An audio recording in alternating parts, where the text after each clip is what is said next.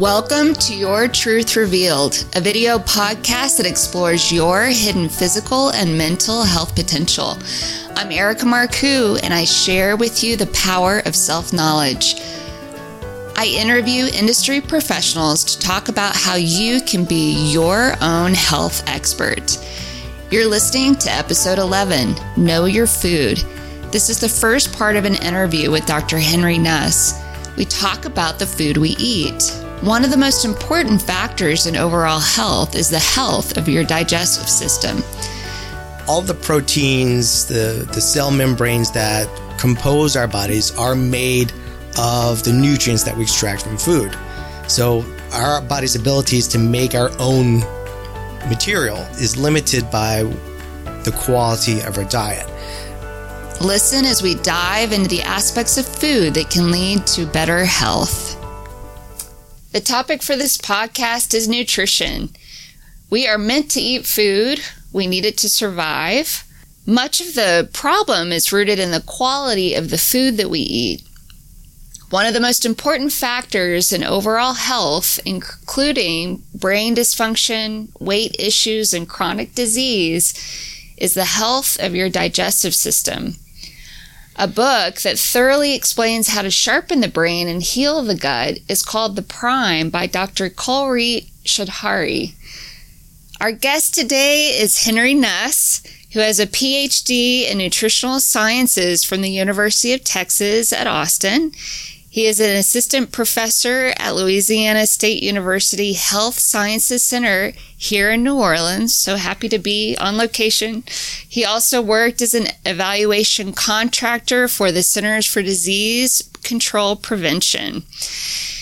And the goal for this interview with you is to give people tangible guidelines on nutrition and to put the spotlight on what really matters regarding eating right and why the phrase you are what you eat is literally true. How does this work? If you think about it, our only fuel that we put into our bodies is food, mm-hmm. things that we eat, drink. So that's it. That's all we run on. We can't do photosynthesis like plants do. We have to eat. So if we don't eat, bad things happen. All the proteins, the, the cell membranes that compose our bodies are made of the nutrients that we extract from food. So our body's abilities to make our own material is limited by the quality of our diet. Even the proteins, for example, have you heard of the essential and non-essential proteins, uh, amino acids rather, mm-hmm. that we need these. Some of our bodies make, others we need to get from exogenous sources. If we don't eat the right kinds of foods, our bodies can't function uh, properly if we're eating a healthy diet, our bodies are healthy. If we're eating an unhealthy diet, our bodies aren't doing so well. And it's it's amazing how well our bodies can perform even if we put trash in our bodies every day. But cumulatively over time, things start to yield and give way. And that's why we see uh, increased rates in diabetes, and obesity, and cancer, and, and heart disease it's a habitual thing. It's a lifestyle of mm. eating poorly. So I'm imagining that, you know, you're in your 20s, you eat whatever, start to get in your 30s, your 40s, oh. your body starts to break down. Because if uh, you haven't been eating it does. well, you because, can't sustain that. Correct. And and our dietary patterns really don't change much over time. Mm-hmm. Uh, you know, I know that there are certain individuals, maybe for medical reasons, that have no choice, and uh, they, they have to change their dietary behaviors um, per recommendation. But for the most part, people eat the same things. They have the same dietary habits that they follow their food preferences are established usually by the age of six. Really? Yes. Oh, uh, wow. So, you know, that's why I always tell people that it's really important what you feed your children mm-hmm. because we're shaping their dietary preferences very early in life. And past that age, they tend to choose foods that they grew up eating. Why is that? Is that just that we're creatures of habit or? I'm sure there's part of that. I think also there are some genetic factors that are involved that Right. uh, our, our bodies get nutritionally programmed to uh, have certain food preferences and adapt metabolically to the kinds of foods that we're eating at that time. Does that even happen in utero? It, it does. It does. And uh, you know, actually, I've been doing some research uh, recently, which shows that babies that are born to moms of unhealthy weight tend to grow differently, even if they're eating the same kinds of things as a baby that's born to a mom of healthy weight. So that could be underweight or overweight. It's it's typically babies who are born to unhealthy weight moms are typically underweight. There's almost like a lag in the physical development for the up to first two years in life. Then they start to catch up and then start to Wow. to show signs of excessive fat deposition. Really? hmm The baby is trying to compensate for what the mother was Well, doing. perhaps, perhaps, but That's my theory. I don't know. Yeah, well, at any rate, those those babies are predisposed for developing overweight and obesity and metabolic syndrome, hmm and that's going to be with them for the rest of their lives, unfortunately. Uh-huh. Well, since we're talking about children, as we know, childhood disease is rising at an alarming rate. Why is it so important what we feed our children? Well, you know, it goes back to what we were just talking about Yeah. is how those nutritional preferences are established early in life. Mm-hmm. Um, they they learn those habits. A lot of the eating behavior is mimicked. They see mom and dad or whoever's taking care of them eating, Mm-hmm. and they want to eat those foods. So if mom and dad are eating pizza, they'll definitely get some of that pizza, and they'll say, "Oh, this is good." They'll see their siblings eating something Uh-huh. that, and and a lot of times parents tend to feed different age kids different foods. For a, a three year old, you might give them pasta. For a seven year old, you might give them chicken fingers, chicken nuggets. Right. They'll want to try that that kind of food. And what's your opinion on that? Feeding them chicken fingers Oh. or pizza or Well, I don't always practice what I preach, unfortunately. Idealistically, for children to even try a new food, it might take as many as 15 to 20 introductions. okay. And most parents aren't that persistent. Uh, they'll try new food a couple of times, they'll get screaming and crying and meltdown. You know, the low blood sugar. You heard that term that kids get hangry Yeah. angry because they're hungry. So then they'll go back to their standby pasta, mac and cheese. Why do you think that kids even have that predisposition to like the carbs as opposed to a fresh vegetable? A lot of those foods just taste good, tend to be sweeter. They affect satiety more quickly. What's that? So when they feel full, satisfied, Okay. so they, you know, fill up quicker. Mm-hmm. At least their bodies sense that they do. So I guess adults aren't that different. No, no, we're not really.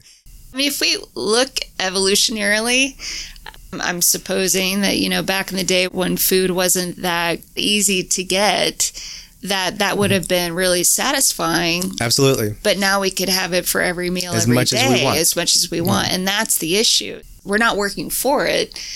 And it's just so readily available. It's not balanced anymore.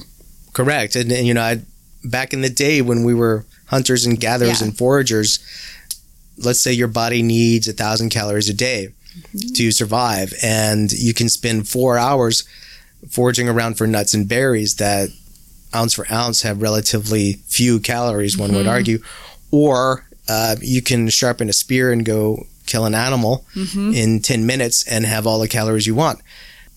Genetically, our bodies are designed to have taste preferences for things that are rich in protein and fat because after we eat, we have more time to do other things like build shelters, Right. attract a mate, Tend to our children. spread our gene pool. Those taste preferences get selected Mm-hmm. through natural selection over time. Over time and in our modern world i don't i don't think that world, we've had enough time now we have a superabundance of energy. We can get as much as we want, and our bodies just haven't had enough time to adapt. That's why we see th- things happening like chronic disease, metabolic syndrome. It's just how, how it happens now. and back to our, our kids I saw a statistic that a lot of children in the US get four times their daily suggested calories just at breakfast. Right. Uh, That's you know, one meal. Correct. If you think about what most families feed their kids, it's usually uh, cereal with milk.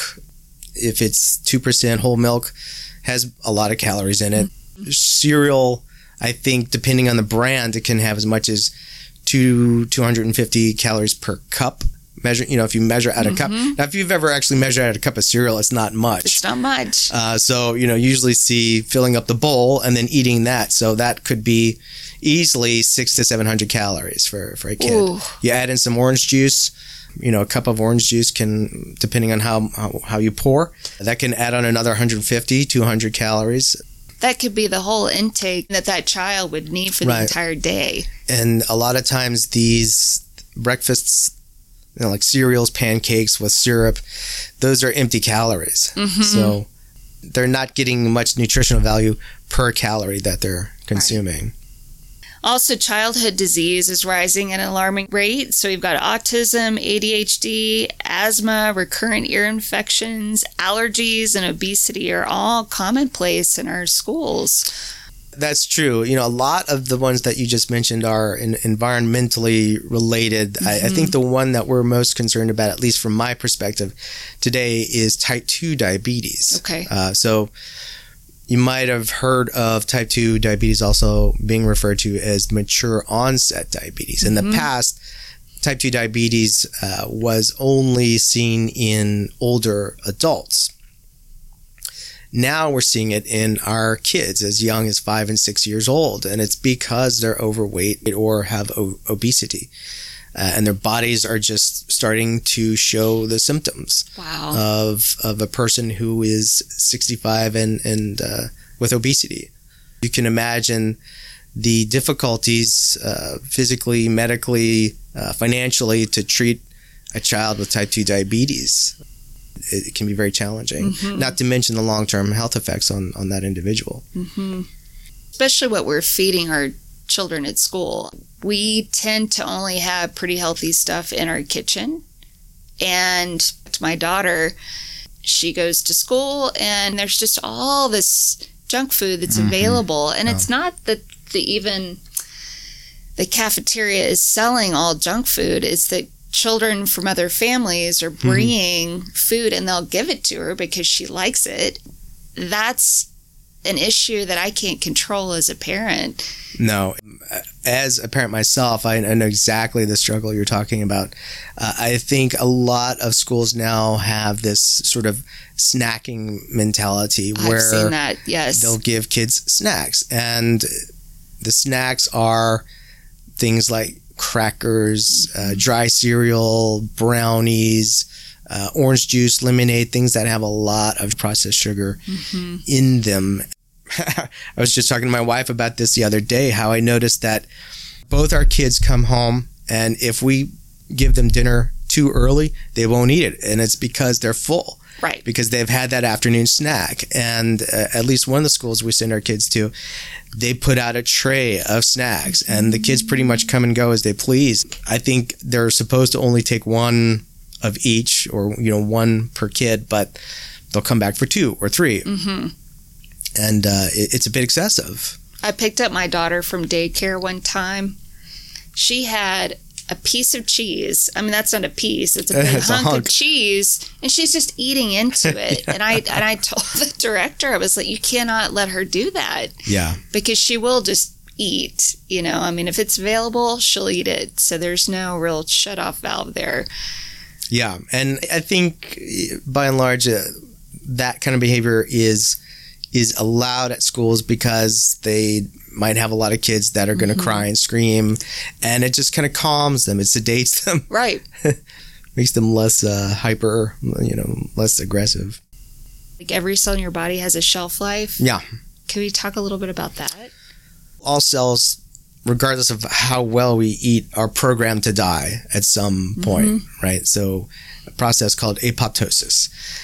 From the moment we're born, we begin to die, right? Uh, if, if, a morbid it, thought. it, it is. I know, true.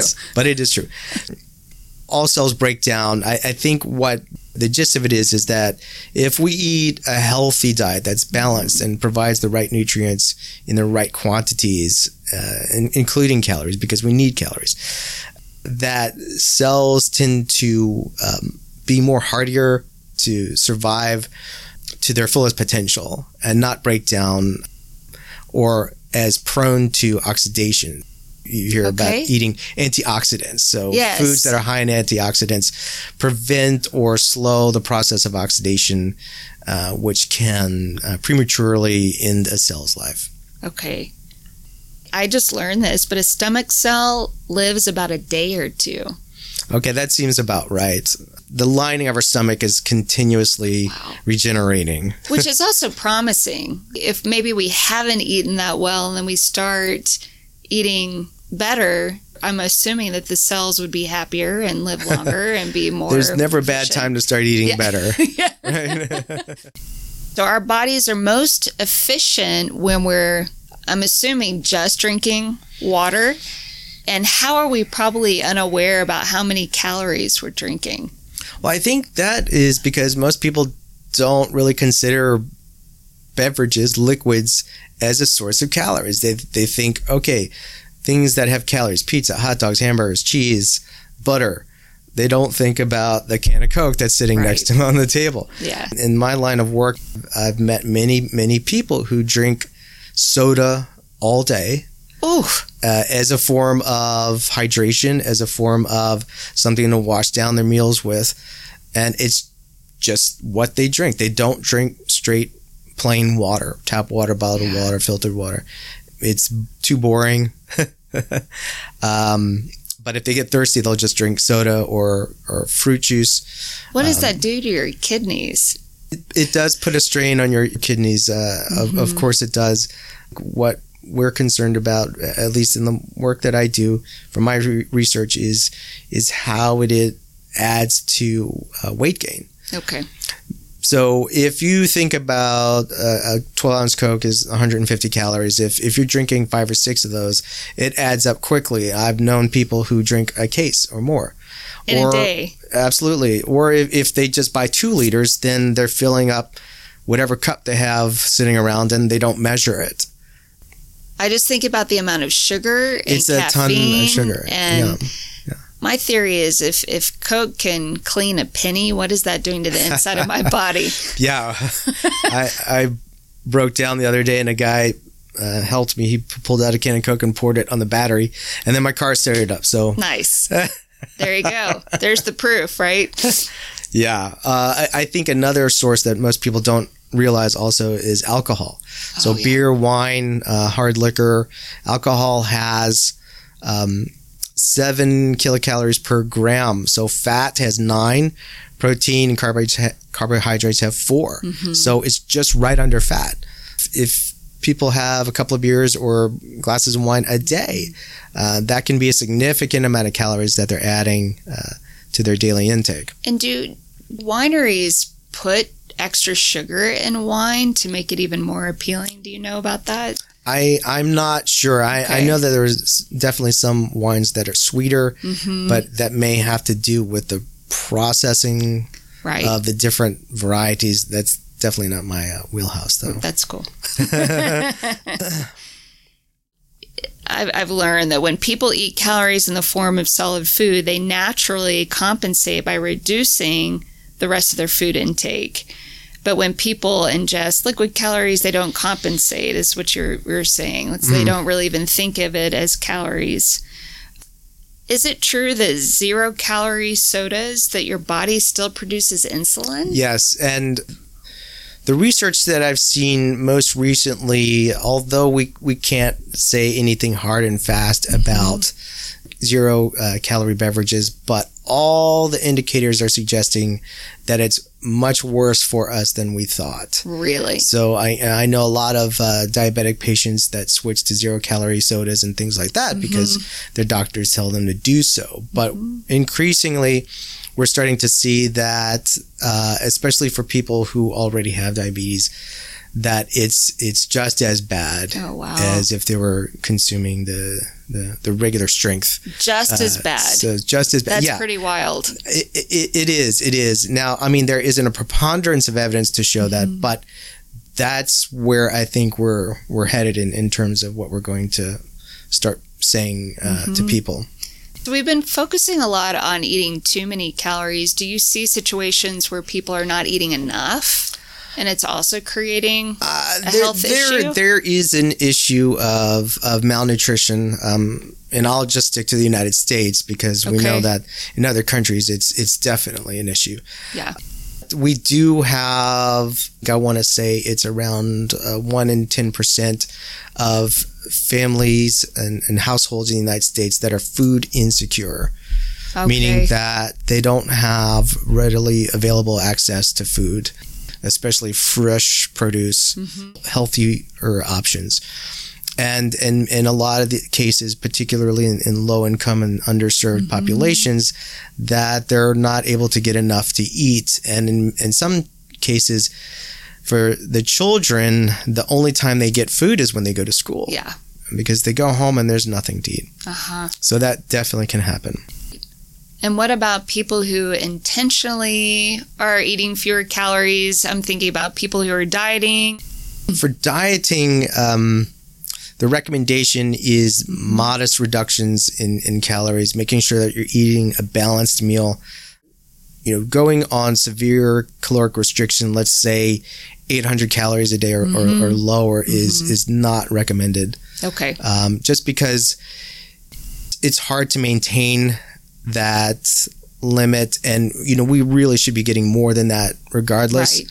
And that Um, depends on your gender, on your height, all these factors, right? Right. I mean, clearly we're not all probably ideally supposed to ingest the same amount of calories. Right. So that's and no, no one can truly say what your or, or my desired caloric intake level is. Right. Um, you know, we just kind of guesstimate based on how tight the pants are fitting right. one day to the next. But And know, that could change with hormones It- it changes as with- you get older. as as your metabolism slows, down. sure, how much you're exercising, Right. uh, Could even regularly.